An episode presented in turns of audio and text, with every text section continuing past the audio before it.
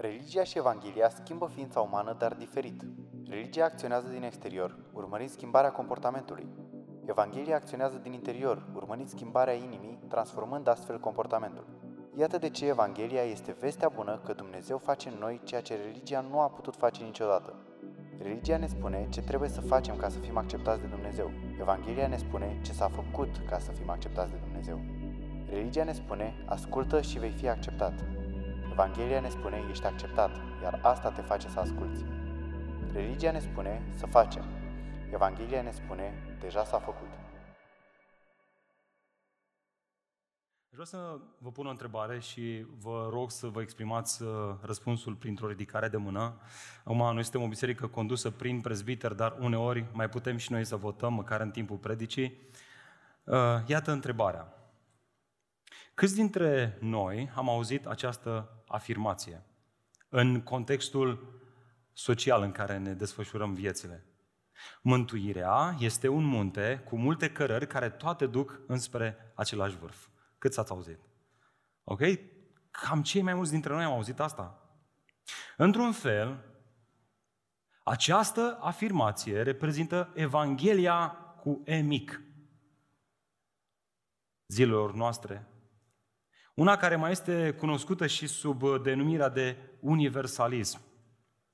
Iar pledoaria adusă în favoarea acestei abordări este rezumată bine de către profesorul Anti Wright astfel. Ascultați, citez.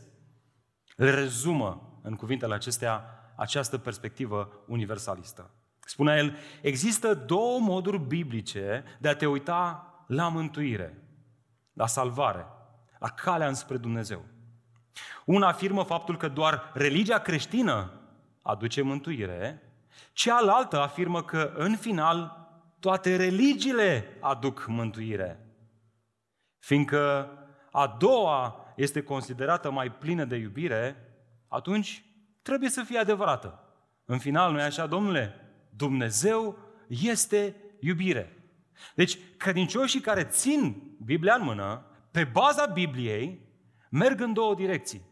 Unii spun există o singură cale înspre Dumnezeu, calea creștină, iar alții, cu Biblia în mână, spun, măi, dacă Dumnezeu este iubire, oare nu, nu, nu-i va lăsa pe toți oamenii aceștia care sunt în toate aceste religii să moară?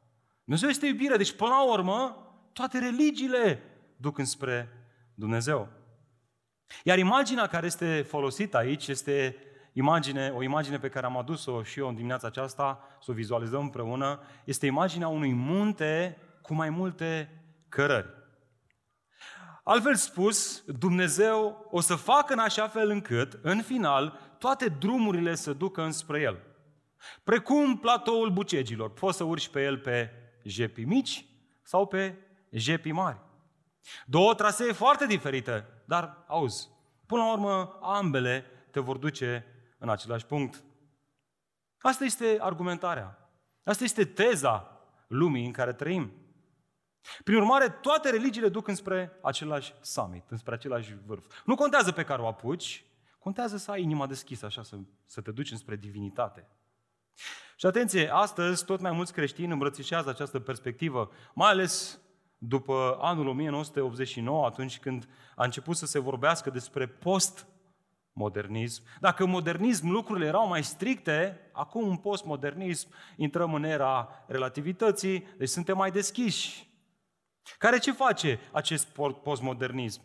Agrează ideea de spiritual și promovează ipoteza că toate religiile sunt bune și ar trebui acceptate. Da, ele diferă în formă, în mijloace, dar în, în esență, auzi, sunt toate la fel. Toate religiile urcă înspre același vârf. Doar că ție ți se potrivește una, ție ți se potrivește alta, nu suntem toți la fel. Avem nevoie fiecare de drumul nostru, dar auzi, până la urmă, toate acestea duc înspre același punct. Și vreau să vă întreb, ce îi spune tu? Sau ce spui tu când auzi o astfel de abordare? Oare așa să fie? Oare, oare vezi și tu lucrurile în felul acesta? E bine, când te duci în Noul Testament, răspunsul trebuie să fie categoric nu. Nu. Nu toate drumurile duc înspre același summit. Nu, nu există un singur munte, nu există un singur vârf. De fapt, lumea în care trăim ne prezintă mai multe căi care duc la mai mulți Dumnezei. De fapt, doar studiază puțin religiile lumii. Vă provoc să faceți asta și o să vedeți cât de diferite sunt. Dacă te uiți, dacă te uiți în islamism, spre exemplu, oamenii aceștia nu vorbesc despre un Dumnezeu și o veșnicie așa cum vorbesc creștinii. Ei vorbesc despre un paradis în care, dacă o să ajungi, o să te aștepte 70 de fecioare. fecioare. Păi normal că îți pui bombe pe tine și ești dispus să faci tot felul de nebunii. Când ajungi să crezi chestia asta. Păi dacă moartea Ă, care, ă, care acceptă tot ceea ce îmi spune Allah, mă duce într-o, într-un paradis unde sunt așteptat cu 70 de ficioare. E normal că sunt dispus să fac orice fel de nebunie. Vi se pare ăsta Dumnezeul Bibliei? Categoric nu. Categoric nu. E bine, acesta este mesajul de astăzi, dragilor. Există doar o singură Evanghelie. Există doar o singură cale de mântuire. Există doar o veșnicie. Să nu uităm că termenul Evanghelie are de-a face cu vestea bună că Dumnezeu a plănuit din veșnicie singura care, cale reală și adevărată care duce înspre El. Iată de, ce, iată de ce atunci când Toma l-a întrebat pe Iisus, care este această cale? Știți ce a răspuns Iisus Hristos? Eu sunt calea, adevărul și viața. Nimeni nu vine la Tatăl decât prin mine. Eu, Hristos, sunt calea. De asta am venit în lumea aceasta să vă arăt care este drumul, singurul drum adevărat care duce înspre acest summit numit Dumnezeu. Asta le-a spus în mod clar și Pavel bisericilor pe care le-a plantat în regiunea Galația. Însă la scurt timp au venit unii cu o altă perspectivă. Nu, aceștia, aceștia nu cereau să se renunțe la Evanghelia predicată de Pavel, ci doar spuneau că are nevoie de un facelift, de o modificare, una pe care creștinii din ace- aceste biserici, ascultați, au îmbrățișat-o. Și de ce? Deoarece ei nu realizau că schimbarea Evangheliei, fie și puțin, presupune părăsirea ei în mod ultim. Calea creștină este asemănată cu o cale strâmtă. Să nu uităm asta. Una, una de pe care nu avem voie să ne abatem nici la stânga și nici la dreapta.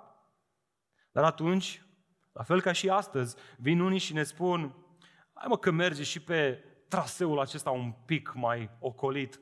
De fapt, o să spună, e o scurtătură.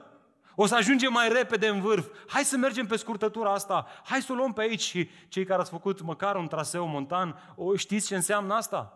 Știți ce înseamnă această voce? Hai mă să nu ne mai luăm după semnele astea, că știu eu un drum. Și te-ai dus cu prietenul care știa el un drum. Și te-ai rătăcit prin munți. Te-ai rătăcit. Nu este de mirare că mulți creștini se simt astăzi confuzi și pierduți. De ce? Pentru că au început să ajusteze Evanghelia. Nu, ei n-au renunțat la Evanghelie. Doar, doar încearcă să o personalizeze, măcar un pic, Știți de ce? Ca să se potrivească în lumea aceasta, în societatea asta, să, să dea un pic mai bine. Da, a spus Dumnezeu așa, dar nu pot să stau de vorbă cu prietenul meu uh, musulman și să eu tran- o trântesc așa. O ajustez, da, mă, toate religiile sunt ok. Nu, na, până la urmă nu vorbim toți despre un Dumnezeu. Ori asta naște în inima noastră lipsa de credință, rătăcire, confuzie, și nu e de mirare că nu mai știm încotro să o luăm. Prin urmare, iată ideea centrală a acestui mesaj. Dacă ți-ai notițe, ar fi bine să-ți notezi asta, sau dacă nu, te rog să reții. Ceea ce este cel mai surprinzător în viața creștină, de atunci, din perioada bisericilor din Galația și de astăzi, din perioada bisericilor evanghelice ale secolului 21, nu este viteza cu care renunțăm la Evanghelie, ci graba cu care suntem dispuși să o deformăm, să o personalizăm, să o ajustăm.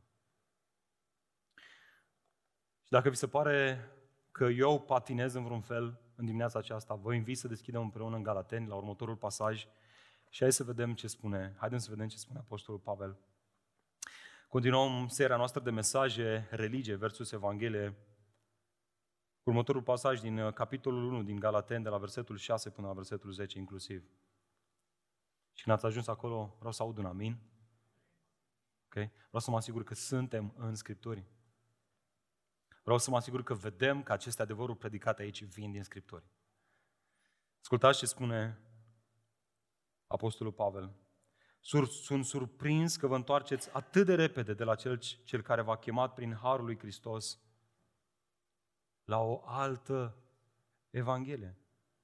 Nu că ar exista o altă Evanghelie, dar sunt unii care vă tulbură și vor, și vor să schimbe Evanghelia lui Hristos. Însă, chiar dacă noi sau un înger din cer var vesti o altă Evanghelie decât cea pe care v-am vestit-o, să fie blestemat. Așa cum v-am spus înainte, vă spun din nou, dacă cineva vă vestește o altă Evanghelie decât cea pe care ați primit-o, să fie blestemat. Caut eu oare să câștig bunăvoința oamenilor sau a lui Dumnezeu? Dacă aș mai încerca să plac oamenilor, atunci n-aș fi un rob al lui Hristos. Până aici citim. Haideți să plecăm capetele să ne rugăm din nou. Tată, îți mulțumim dimineața aceasta pentru oportunitatea pe care ne-o dai să stăm cu textul biblic în mână, în timp ce ne rugăm și te implorăm ca Duhul Tău de viață să ne vorbească. Te rugăm, Doamne, să faci ceea ce doar Tu poți face. În numele Lui Iisus Hristos m-a rugat. Amin. Amin. Iată întrebarea cu care navigăm în acest text în dimineața aceasta. Dacă ești aici și realizezi acest pericol prin Duhul lui Dumnezeu, prin Cuvântul lui Dumnezeu, de a deforma Evanghelia, iar în mod ultim de a o părăsi, întrebarea care ar trebui să se nască în inima noastră ar trebui să fie asta. Bine, Pavel, dar la ce ar trebui să fiu atent pentru a nu deforma Evanghelia adevărată? Oare să merg la un institut de teologie? Oare asta mă va ajuta? Oare dacă citesc vreo 10 cărți a lui Paul Washer despre Evanghelie, asta mă va ajuta? La, la ce trebuie să fiu atent pentru a nu deforma Evanghelia adevărată? Această întrebare ne răspunde Pavel în acest text, în trei moduri. Mai întâi, fii atent la amenințarea interioară. Vă vine să credeți sau nu, dar acesta este primul avertisment. De fapt, tot acest pasaj este un avertisment scris de Apostolul Pavel acestor biserici care părăseau Evanghelia. Iar primul lucru pe care le spune, pe care ar trebui să-l facă ca să nu părăsească Evanghelia lui Hristos este acesta. Auzi, fii atent, fii atent, fii foarte atent la amenințările care vin din tine. De fapt, atunci când ne uităm la scrisorile lui Pavel, observăm niște tipare.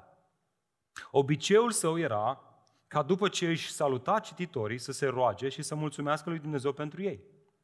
Dau doar un, ex, un singur exemplu, dar puteți să vă uitați voi acasă la celelalte epistole. Spre exemplu, bisericii din Corint îi scria Întotdeauna îi mulțumesc Dumnezeului meu pentru voi din pricina Harului lui Dumnezeu care v-a fost dat în Hristos Iisus.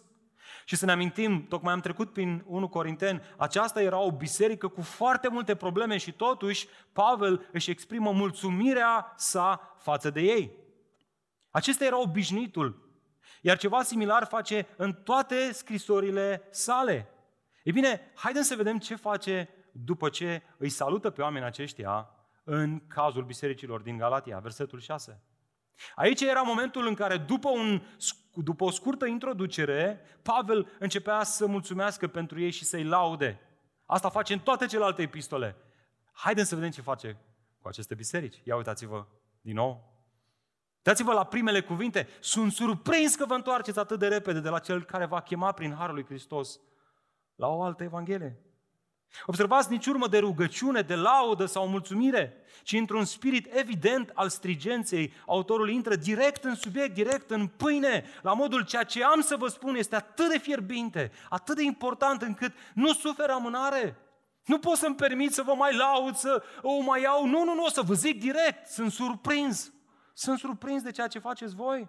Surprins de ce? Că vă întoarceți atât de repede de la cel care v-a chemat iar verbul în limba greacă este foarte interesant, verbul pentru a vă întoarce sau v-ați întors, deoarece el apare la forma activă, nu pasivă. Altfel spus, ei făceau asta într-un mod voluntar. Și da, aflăm din Galateni că în această scrisoare erau unii care au apărut în contextul lor, care i-au fermecat pe Galateni cu învățăturile lor, dar Pavel nu vorbește aici despre aceștia. Nu vorbește despre acești, încă nu vorbește despre acești învățători veniți de afară, ci vorbește despre cei din Galația. De, despre credincioși vorbește aici, cu, cu privire la ei era el mirat. Voi sunteți care într-un mod voluntar ați părăsit Evanghelia, ați fost dispuși să, să, să deformați Evanghelia, să, să, să vă întoarceți de la ea. Iar aceste cuvinte au fost scrise, cei mai mulți specialiști spun că la nici trei ani de la deschiderea acestor biserici. Altfel spus, Pavel le spune, trei ani, trei ani și deja sunteți gata să renunțați la Harul lui Hristos? Atât de repede! Iar acest verb înseamnă literalmente ați transfera loialitatea. Un verb care în vremea respectivă era folosit cu privire la soldații din armată care dezertau și treceau de partea opusă. Sau chiar cu privire la filozofii care treceau în tabăra filozofică opusă. Spre exemplu, în literatura grecească se vorbește despre un anume Dionysius de Heracleia, care i-a părăsit pe stoici pentru a deveni membru al unei școli filozofice rivale, una epicuriană. Motiv pentru care era poreclit folosind același termen grecesc pe care Pavel îl folosește aici, care se traduce, știți cum? Dionysius cameleonul. Așa l-au poreclit ei. Dionysus, ești ca un cameleon. În funcție de ce filozofie ai în jurul tău, cam asta este culoarea filozofică pe care o ai exact ca primarii astăzi. Iertați-mă, dar văd asta des. În funcție de ce se întâmplă în contextul lor, mai sar și ei dintr-un partid în alta. Cine e la guvernare? Păi, hop, ne ducem acolo, nu? ca să ne meargă bine. Și am adus o poză cu un cameleon, doar ca să vizualizăm la ce se gândea Pavel când folosea acest verb. A un cameleon care intră în contact cu pielea omului. Ce observați? Da? Este evident, este, este evident ceea ce se întâmplă cu aceste reptile, nu-i așa? Ele au proprietatea de a schimba culoarea pielii potrivit cu mediul înconjurător. E bine, Pavel îi acuză pe Galaten tocmai de acest lucru, că ei sunt precum niște cameleoni religioși, niște dezertori spirituali, unii care au dezertat singura Evanghelie curată și adevărată pentru a îmbrățișa o altă, așa zisă Evanghelie. Sau așa cum mai poate fi tradus aici, o Evanghelie diferită. Asta e sensul. Nu una total diferită, ci una care uh, suferise ajustări cauzate de învățătorii care se plimbau prin aceste biserici. Una care, de fapt, chiar și cu aceste mici ajustări, de fapt, era o evanghelie întoarsă cu fundul în sus. E bine, Pavel le acuză pe Galaten tocmai de acest lucru. Pavel le predicase că mântuirea se primește în dar, doar prin har și doar prin credința în Hristos. Dar nici la trei ani de zile distanță după asta, Au venit unii dintre ei care spuneau, pentru a fi acceptat de plin de Dumnezeu, da, ai nevoie de ce v-a spus Pavel, ai nevoie de Hristos, dar trebuie să adaugi la asta și un set de practici iudaice. Iată lecția pentru noi. Spiritul religios prezent în fiecare dintre noi ne presează să modificăm ideea că mântuirea se primește în mod exclusiv, gratuit. Efectiv, ființa umană nu poate să se simtă confortabil cu ideea asta. Există ceva în noi, fiecare dintre noi, care atunci când auzim că Evanghelia este prin credință, prin fapte, prin credință, prin fapte, da, prin faptele lui Hristos, dar nu prin faptele noastre, există ceva în ființa noastră care spune, nu se poate, Doamne. O se poate, Doamne, chiar așa de simplu? Dar dăm și mie să fac ceva, mai acolo, mai cât de cât, așa un pic măcar. Vreau și eu să fac ceva. Probabil că una din cele mai bune întâmplări care ilustrează această lecție vine chiar din Vechiul Testament. Vă aduceți aminte ce s-a întâmplat după ce Dumnezeu a eliberat poporul Israel din robia egipteană? În timp ce Moise primea legea lui Dumnezeu acolo sus pe munte, haideți să auzim ceea ce se întâmpla în tabără, chiar cuvintele lui Dumnezeu despre ce se întâmpla în tabără. Domnul i-a zis lui Moise, coboară de pe munte, căci poporul tău pe care l-ai scos din țara Egiptului s-a stricat. Cum s-a stricat? Ar fi întrebat el pe Dumnezeu. Iată cum s-au strigat.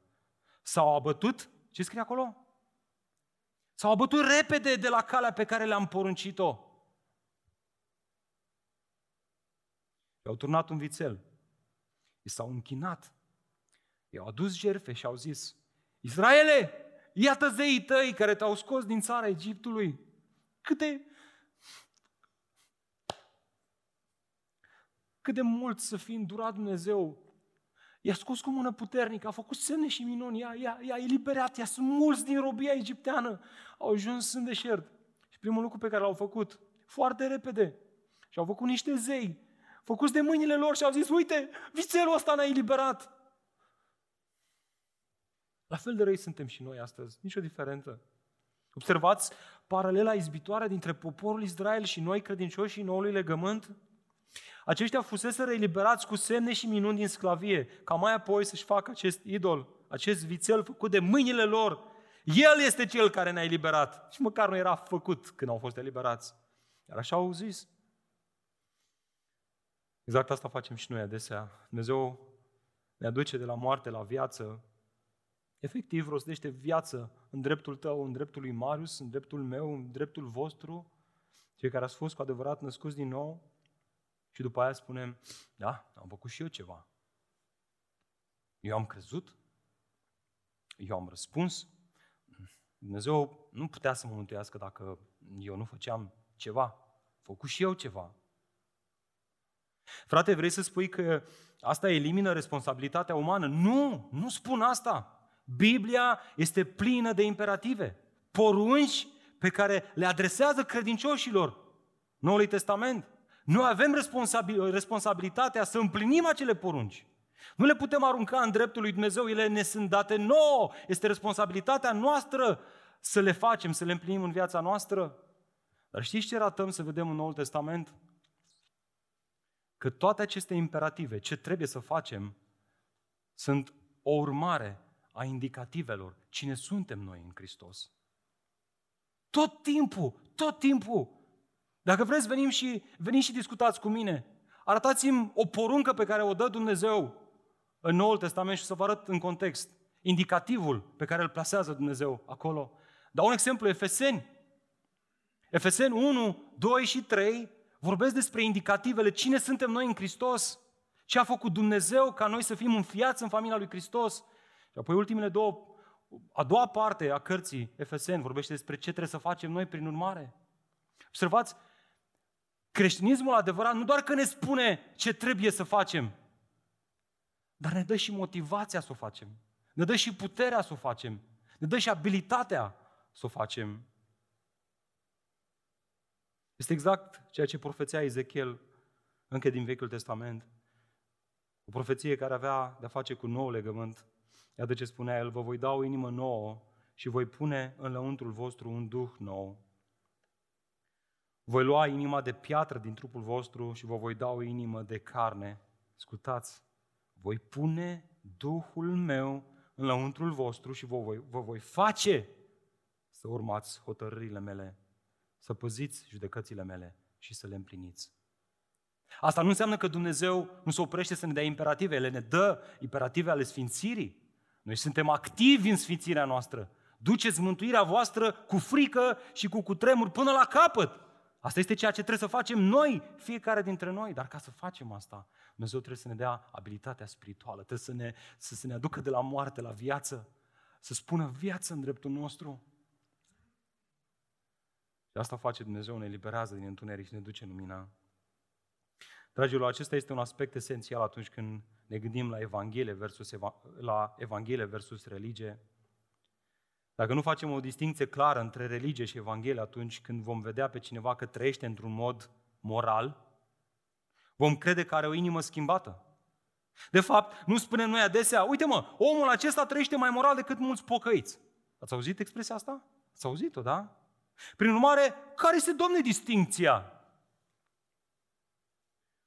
Nu facerea de fapte bune validează creștinismul, ci motivația cu care le facem. Asta e distinția. Mă auzi? Asta este distinția. Nu câte fapte bune faci. Asta face, dacă le pun pe cântar, asta face mai multe fapte bune decât asta. Deci ăsta este mântuit, ăsta nu este. Vedeți cât de legaliști suntem în modul în care privim mântuirea?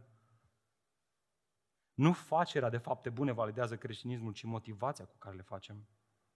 Creștinul nu ascultă pentru a fi acceptat de oameni și de Dumnezeu, ci ascultă tocmai pentru că Dumnezeu l-a acceptat și i-a schimbat inima și l-a făcut capabil să împlinească poruncile lui Dumnezeu. Iată de ce trebuie să fim foarte atenți la amenințarea aceasta care vine din interiorul nostru, pentru că Dumnezeu se uită la inima ta. De ce ești bun în societate? Doar ce vrei să reflecti bunătatea lui Dumnezeu sau bunătatea ta? De ce slujești în biserică? Ca să ții și tu pasul cu ceilalți? Sau ca o revărsare a închinării tale față de acest Dumnezeu care te-a slujit, care a venit în lumea noastră, care a băut paharul amărăciunii până la capăt? Observi?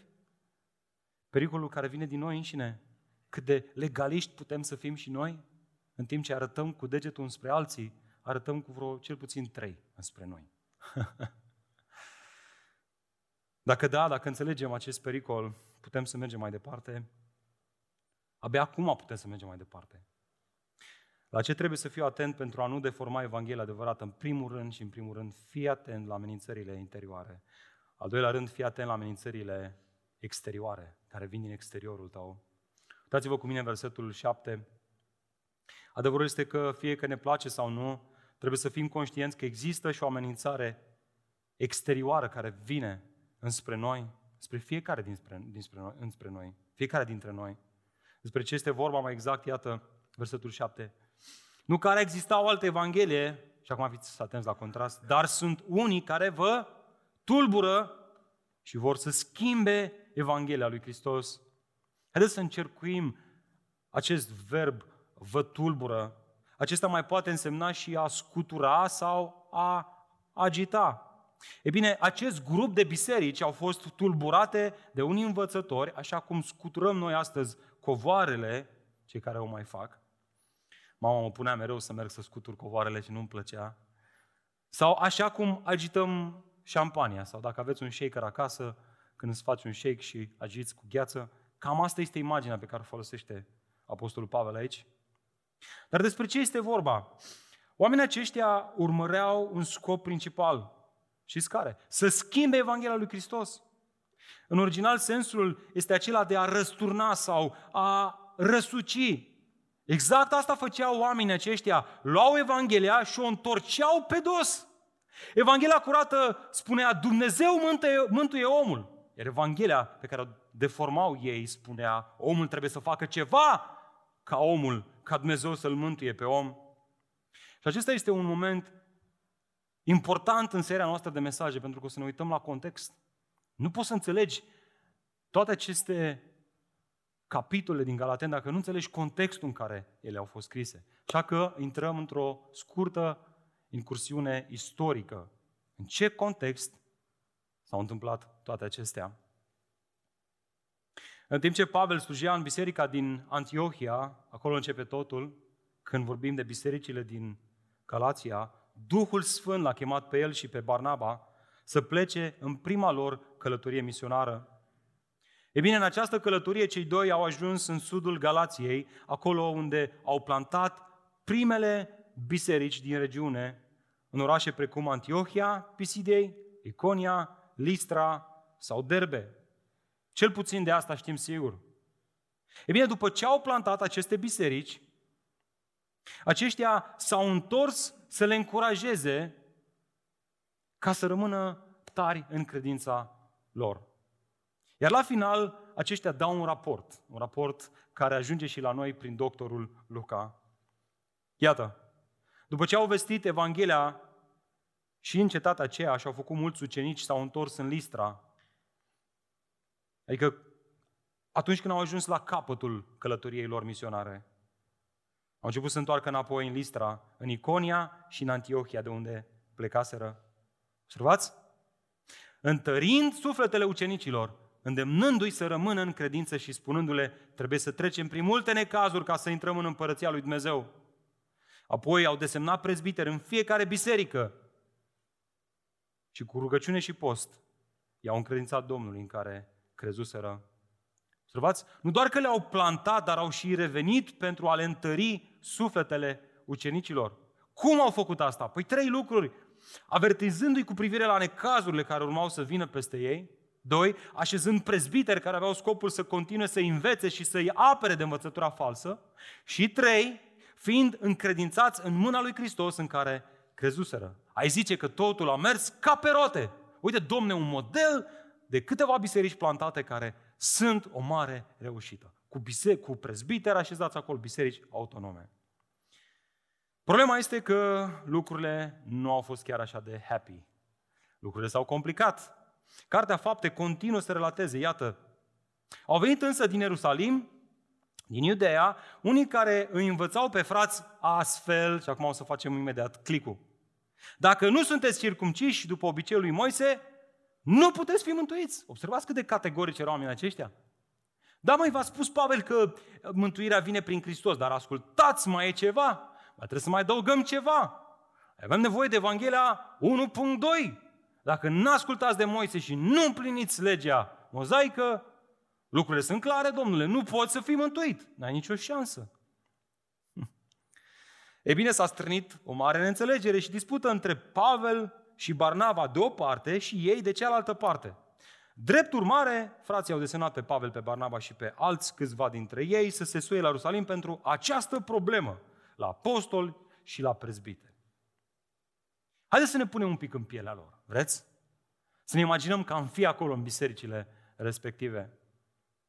Dacă erai acolo, în stânga, îi aveai pe Pavel și Barnaba, care te-au învățat calea mântuirii într-un fel, și în dreapta îi aveai pe acești învățători care veneau de la centrul creștinismului, de la Ierusalim, care te învățau calea mântuirii într-un alt fel. Te întreb, pe cine ai fi ales tu? Dar oare pe cine au ales ei? E bine, ei, neștiind ce să aleagă, erau confuzi, așa cum mulți creștini astăzi sunt confuzi, și ce au făcut? Au făcut asta. Au desenat pe Pavel și pe Barnaba să meargă la centrul la Ierusalim să clarifice Domnul odată problema asta.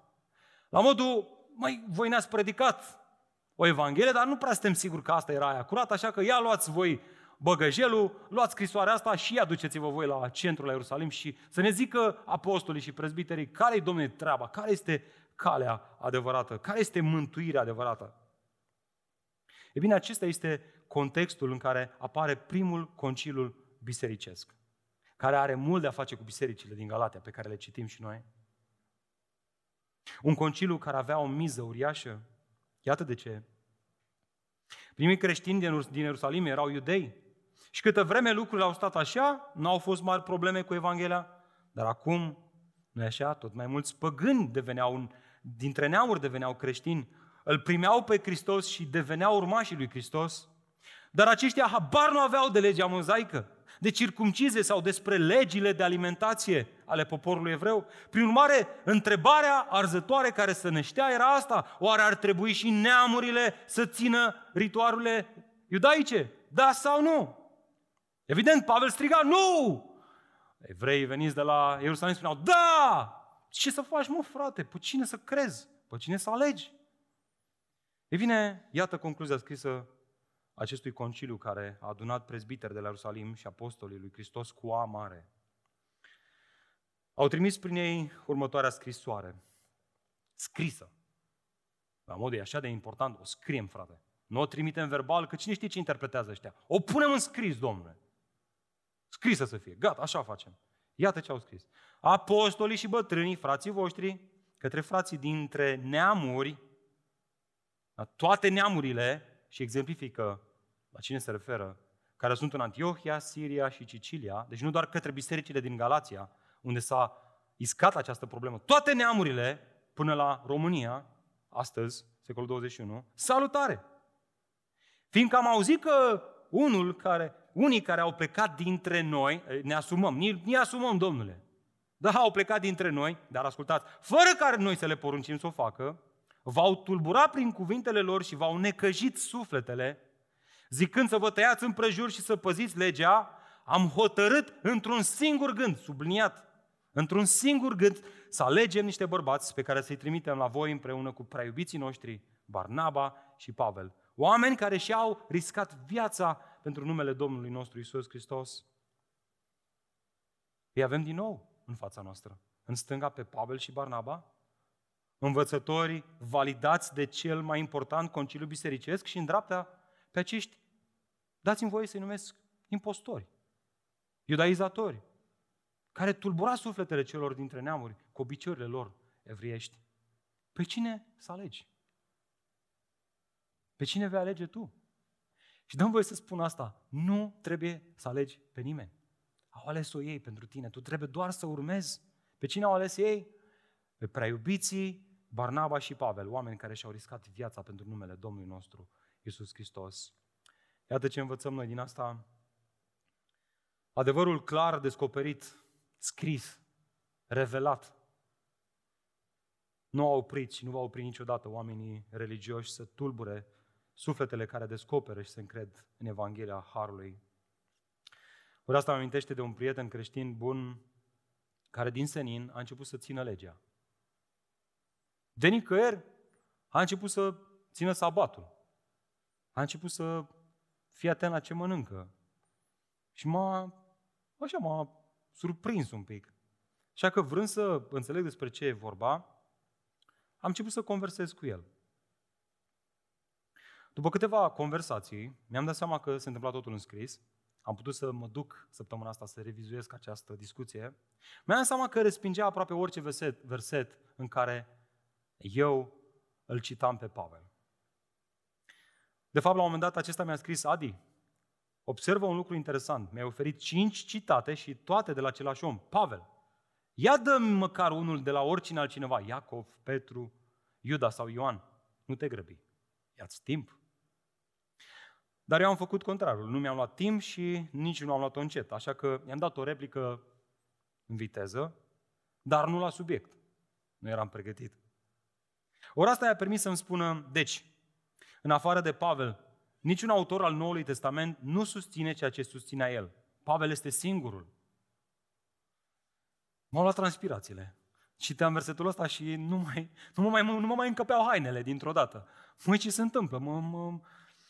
Era pentru prima dată în viața mea când vedeam sau auzeam sau citeam pe cineva care dădea de pământ cu marele apostol Pavel. Am răspuns eu și la asta, dar tot pe lângă subiect. Așa că i-am ridicat mingea la filou să-mi dea lovitura de grație. Mi-a spus el, bun, atunci păzește sabatul și nu mânca porc. Acum, pe bune, asta cu sabatul poate că o mai reglam eu cum o mai reglam. Dar asta cu porcul am zis, măi, nu știu ce să zic.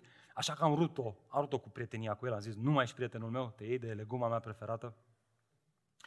E, poate râdem și glumim, dar vă mărturisesc că au trecut ani de zile în care îl citeam pe Pavel și mă îndoiam de cuvintele sale. Știți de ce? Simplu, pentru că ratam să văd miza conciliului de la Ierusalim din fapte 15. Una pe care vă încurajez să o revizuiți săptămâna următoare. Citiți tot acest capitol, voi singuri. Aici vă dau doar concluzia conciliului de la Ierusalim.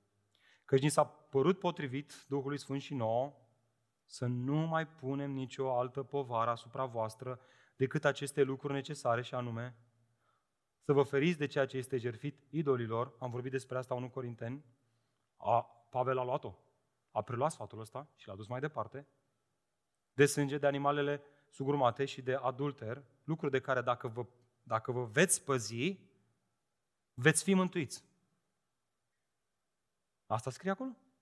Lucruri de care de, dacă vă veți păzi, ce scrie acolo? Va fi bine de voi. Fiți sănătoși. Dragilor, observați cât de clară este Scriptura. Noi nu suntem chemați la un mod de viață ritualic și religios pentru a dobândi mântuirea. Apostolii și prezbiterii de la Ierusalim nu au pus poverile iudaismului pe umerii neamurilor. Nu este nimic în, regulă, în neregulă să mergi în Israel și să, să te bucuri și tu de obiceiurile lor, să mănânci ceea ce mănâncă ei. De fapt, eu când am ajuns acolo pentru prima dată, am vrut neapărat să mănânc un pește din Galileea. Și m-am dus și am mâncat un pește din Galileea și a fost foarte interesant. Dar n-am făcut-o ca să fiu mântuit. Am vrut și eu să experimentez lumea biblică.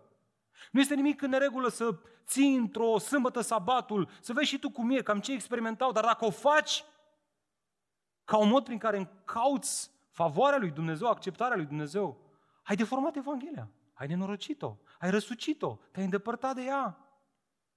Dragilor, asta ar trebui cel puțin să ne pună și pe noi în, gar, în gardă. Erezia și învățătura falsă avansează foarte repede. Știți de ce? Pentru că este ceva în inima noastră care rezonează cu această abordare religioasă. Ne place să contribuim și noi cu ceva. Ne place să facem și noi ceva ca să, ca să, ca să cumva dobândim favorul lui Dumnezeu. Nu la întâmplare, Pavel își fursește acest paragraf într-un mod foarte categoric. La ce trebuie să fiu atent pentru a nu deforma Evanghelia? Fii atent la amenințarea exterioară, interioară și acum, nu în ultimul rând, fii atent la amenințarea divină. Dați-vă cu mine în versetul 8. Dacă până acum am crezut că acuratețea Evangheliei este o chestiune secundară, nu știu cum pot citi următoarele versete și să rămâi cu aceeași convingere. Ascultați versetul 8. Însă chiar dacă noi sau un înger din cer va vesti o altă Evanghelie decât cea pe care v-am vestit-o, să fie, ce spune acolo? Blestemat. Este evident faptul că în acest verset termenul cheie este tocmai acesta. A blestema sau blestemat. Cuvântul în limba greacă este anatema, preluat în traducerea Cornelescu chiar în această formă și tradus în noua traducere, cea pe care o folosim noi, cu blestemat. Acest termen își are rădăcinile în ebraică, în uh, Vechiul Testament și trebuie tradus simplu cu distrugere. Iată un exemplu concludent, chiar din Vechiul Testament. Dacă în mijlocul vostru se va ridica un profet, spunea Dumnezeu, sau un tâlmaci de vise, și acum ascultați cu mare atenție, care vă va vesti un semn sau o minune, iar semnul sau minunea despre care v-a vorbit s-a împlinit. Deci vorbește despre semne promise și împlinite. Oameni care au puterea de a face miracole. Dacă va zice apoi, după ce a promis acel semn și s-a împlinit, iar apoi pe baza acelui semn construiește o altă învățătură, vă va zice, haide să mergem după alți Dumnezei, pe care nu-i cunoașteți, ca să le slujim. Să nu ascultați de cuvintele acelui profet sau tâlmaci de vise. Acel profet sau tâlmaci de vise va trebui să moară, deoarece a vorbit de răzvrătire împotriva Domnului Dumnezeului vostru.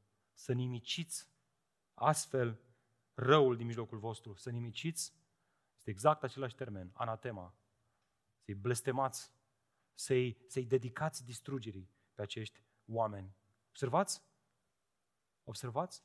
Nu semnele și minunile sunt revelația după care noi, credincioșii, vechiului legământ și noului legământ, mergem, ci cuvintele lui Dumnezeu scrise. Da, Dumnezeu întărea mărturia apostolilor prin semne și minuni, dar ceea ce făcea ca mărturia lor să fie autoritativă nu era faptul că aceștia făceau semne și minuni în mod ultim, ci că ei spuneau cuvintele inspirate prin Duhul Sfânt de Dumnezeu încredințate apostolilor pe care biserica a fost zidită. Asta rostește Pavel în dreptul învățătorilor falși, distrugerea lor. Altfel spus, el își exprimă dorința ca judecata lui Dumnezeu să cadă asupra acestora, ca astfel bisericile să nu mai fie distrase de învățătura lor drăcească. Așa că cineva s-ar putea întreba, dar până la urmă, de ce a fost Pavel atât de dur față de acești oameni? Oare nu cumva era el invidios pe ei? Adică s-a dus acolo, le-a predicat, a avut niște adepți, a plecat și acum îi se duceau după alți învățători. Uite mă, vezi, Pavel e dur pentru că el era invidios pe ei, era gelos. Iar răspunsul la această întrebare se găsește chiar în cuvintele lui Pavel. Iată versetul 8. Luați ce spune Pavel acolo, însă chiar dacă noi sau un înger din cer, observați universali, universalitatea blestemului său, acest anatema va cădea asupra oricărui învățător care ar deforma esența Evangheliei, fie, fie chiar Apostolul Pavel sau unul dintre colaboratorii săi apropiați. Frate, înțeleg asta. Dar spune ce facem atunci când cineva are parte de o revelație divină, un vis? o întâlnire supranaturală cu un înger sau, sau ceva similar care ar presupune fie și doar o mică schimbare a Evangheliei.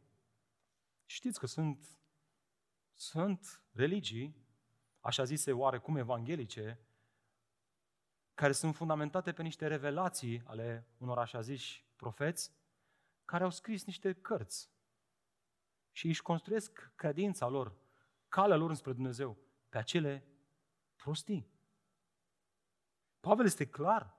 Fie și dacă un înger din cer ar deforma Evanghelia, și aceasta ar trebui, și acesta ar trebui blestemat, este evident faptul că Pavel folosește vorbirea hiperbolică aici pentru a exclude orice sursă care, pretinzând autoritate divină, ar căuta să deformeze Evanghelia pe care ne-au dat-o apostolii cu A mare.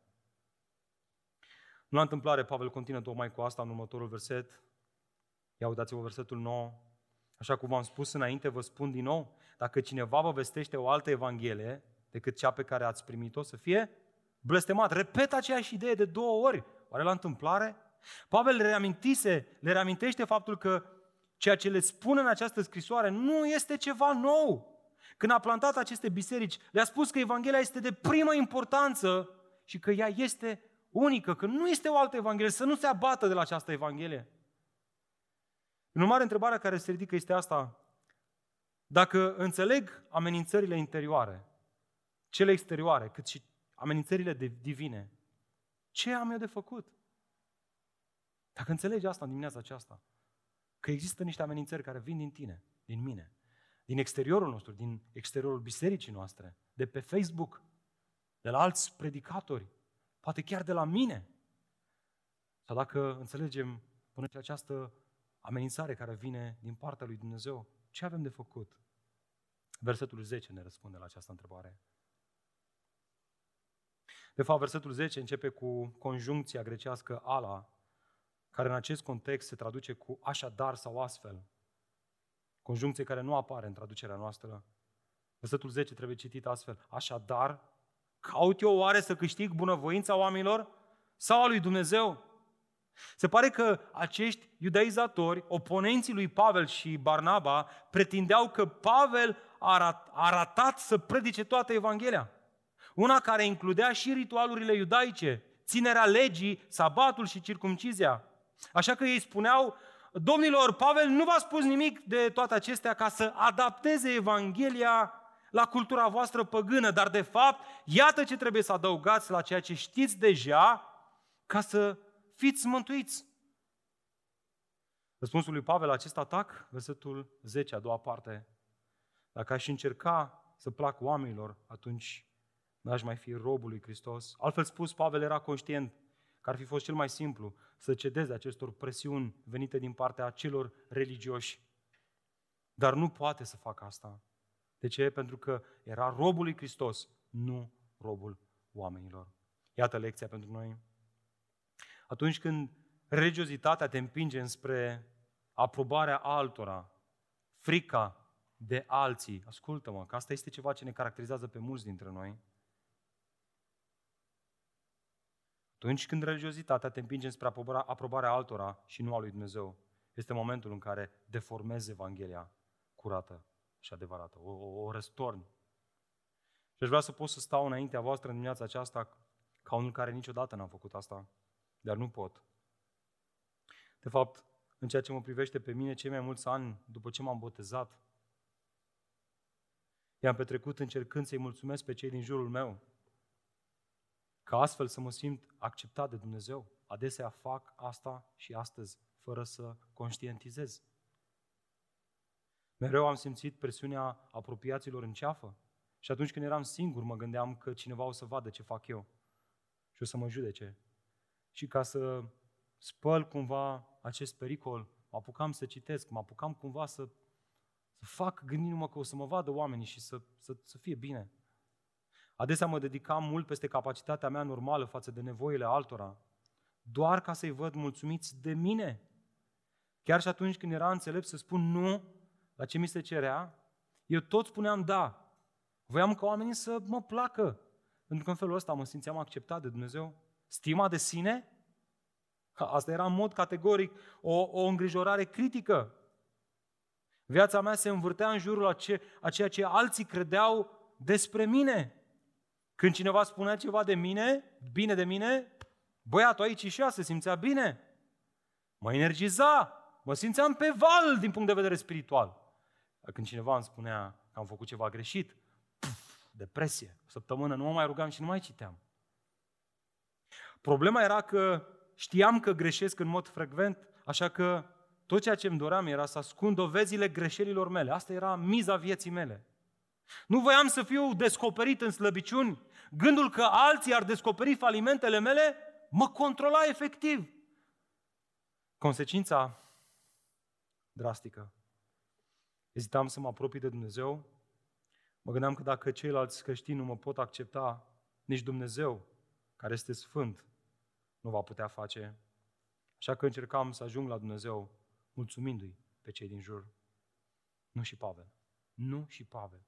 El ne învață o altă cale. O cale care nu ține cont de frica de oameni. Oare nu asta spunea înțeleptul Solomon? Frica de oameni este o capcană, dar oricine se încrede în Domnul este în siguranță atunci când mergem spre Dumnezeu pe această cale a Evangheliei. Nu ai de ce să te gândești la oameni, nu ai de ce să te încrezi în oameni. Nu păși pe calea Evangheliei pentru că Adi ți-a spus că ai acces liber înaintea Tatălui prin Hristos, ci pentru că apostolii cu amare ți-au spus-o și eu nu fac altceva decât să dau mai departe acest adevăr. Acolo este credința ta, credința mea. Asta ne mărește credința. Amin? Observi, siguranța mântuirii tale nu vine din ce spun alții despre tine, ci din ceea ce decretează Dumnezeu în dreptul tău prin Evanghelie. Atât de ce este atât de important să păstrăm Evanghelia curată. Miza este mare și poate te întrebi în dimineața aceasta, dar nu știu cum să o fac. Cum aș putea să o fac? John Stott ne propune să ne uităm mereu după două semne ale Evangheliei. Uite, uită-te la ele, notează-ți-le și gândește-te mereu la aceste două semne. Două teste, dacă vreți. Cum putem recunoaște Evanghelia adevărată? Mai întâi verifică substanța Evangheliei. Spunea John Stott, Evanghelia adevărată este Evanghelia Harului, a grației divine, acordată în mod gratuit celor care nu o merită. Atunci când auzi pe cineva vorbind despre faptul că omul își poate dobândi mântuirea prin moralitate, religie, filozofie, ideologie sau orice altceva, este momentul în care au deformat Evanghelia. Acesta este primul test. Adevărata Evanghelie va înălța mereu harul gratuit al lui Dumnezeu și va răsmeri omul și faptele sale. Apoi verifică sursa Evangheliei. Al doilea test se referă la originea Evangheliei. Dragilor, nu uitați asta niciodată. Nu lăsați pe nimeni să vă fure asta. Adevărata Evanghelie arată mereu înspre învățăturile apostolilor cu amare. Cu alte cuvinte, ea este Evanghelia Noului Testament. Oricine respinge sau se îndepărtează de la Evanghelia predicată de apostol, indiferent cine ar fi aceștia, de fapt deformează Evanghelia. Oare duc toate religiile înspre Dumnezeu? Ce ziceți? Dacă ești un credincios al Noului Testament, răspunsul este categoric nu. Nu, nu toate religiile duc spre Dumnezeu. Vă știți ce este mai trist aici? Că și creștinismul este confuz. Și pentru că deformează Evanghelia, adesea nici măcar creștinismul nu mai duce înspre Dumnezeu. Ne aștept Dumnezeu să devenim și noi precum John Bunyan a citit cartea călătorul, Călătoria creștinului? Ați citit-o? Foarte faină. De citit împreună cu copiii seara. Și ce spunea Charles Spurgeon despre John Bunyan? Să ne amintim de John Bunyan, spunea el, murise la momentul în care Spurgeon scria aceste cuvinte. Cel care a refuzat să se oprească din a predica a fost dus la închisoare și s-a spus, Domnule Bunyan, veți putea ieși din închisoare atunci când promiteți să renunțați la mai predica Evanghelia. El a răspuns, dacă mă eliberați azi, mâine voi începe iar să predic, prin Harul lui Dumnezeu. Atunci veți fi închis din nou, i s-a răspuns. Iar el a răspuns, voi fi închis din nou și voi rămâne în închisoare până când îmi vor crește mușchi peste ploape. Dar nu voi renunța niciodată la stăpânul meu. Acesta este materialul din care spunea Spurgeon, au fost făcuți oamenii evlavioși atunci. Și apoi începe el să se roage, fie ca și astăzi Domnul să facă pe cât mai mulți dintre noi, bărbați și femei, care nu pot și nu vor să facă ce este rău, dar în numele lui Dumnezeu vor lua poziție pentru ceea ce este drept și adevărat, fie ce-o fi. Ce este drept și adevărat? Ceea ce este drept și adevărat este că există un singur nume, plin de putere. Mai sus de munți, mai sus de râuri, mai sus de dealuri, mai sus de galaxii, există un singur nume, plin de putere. Și acest nume este numele lui Iisus Hristos, care a venit în lumea noastră, a devenit om ca să ne arate calea înspre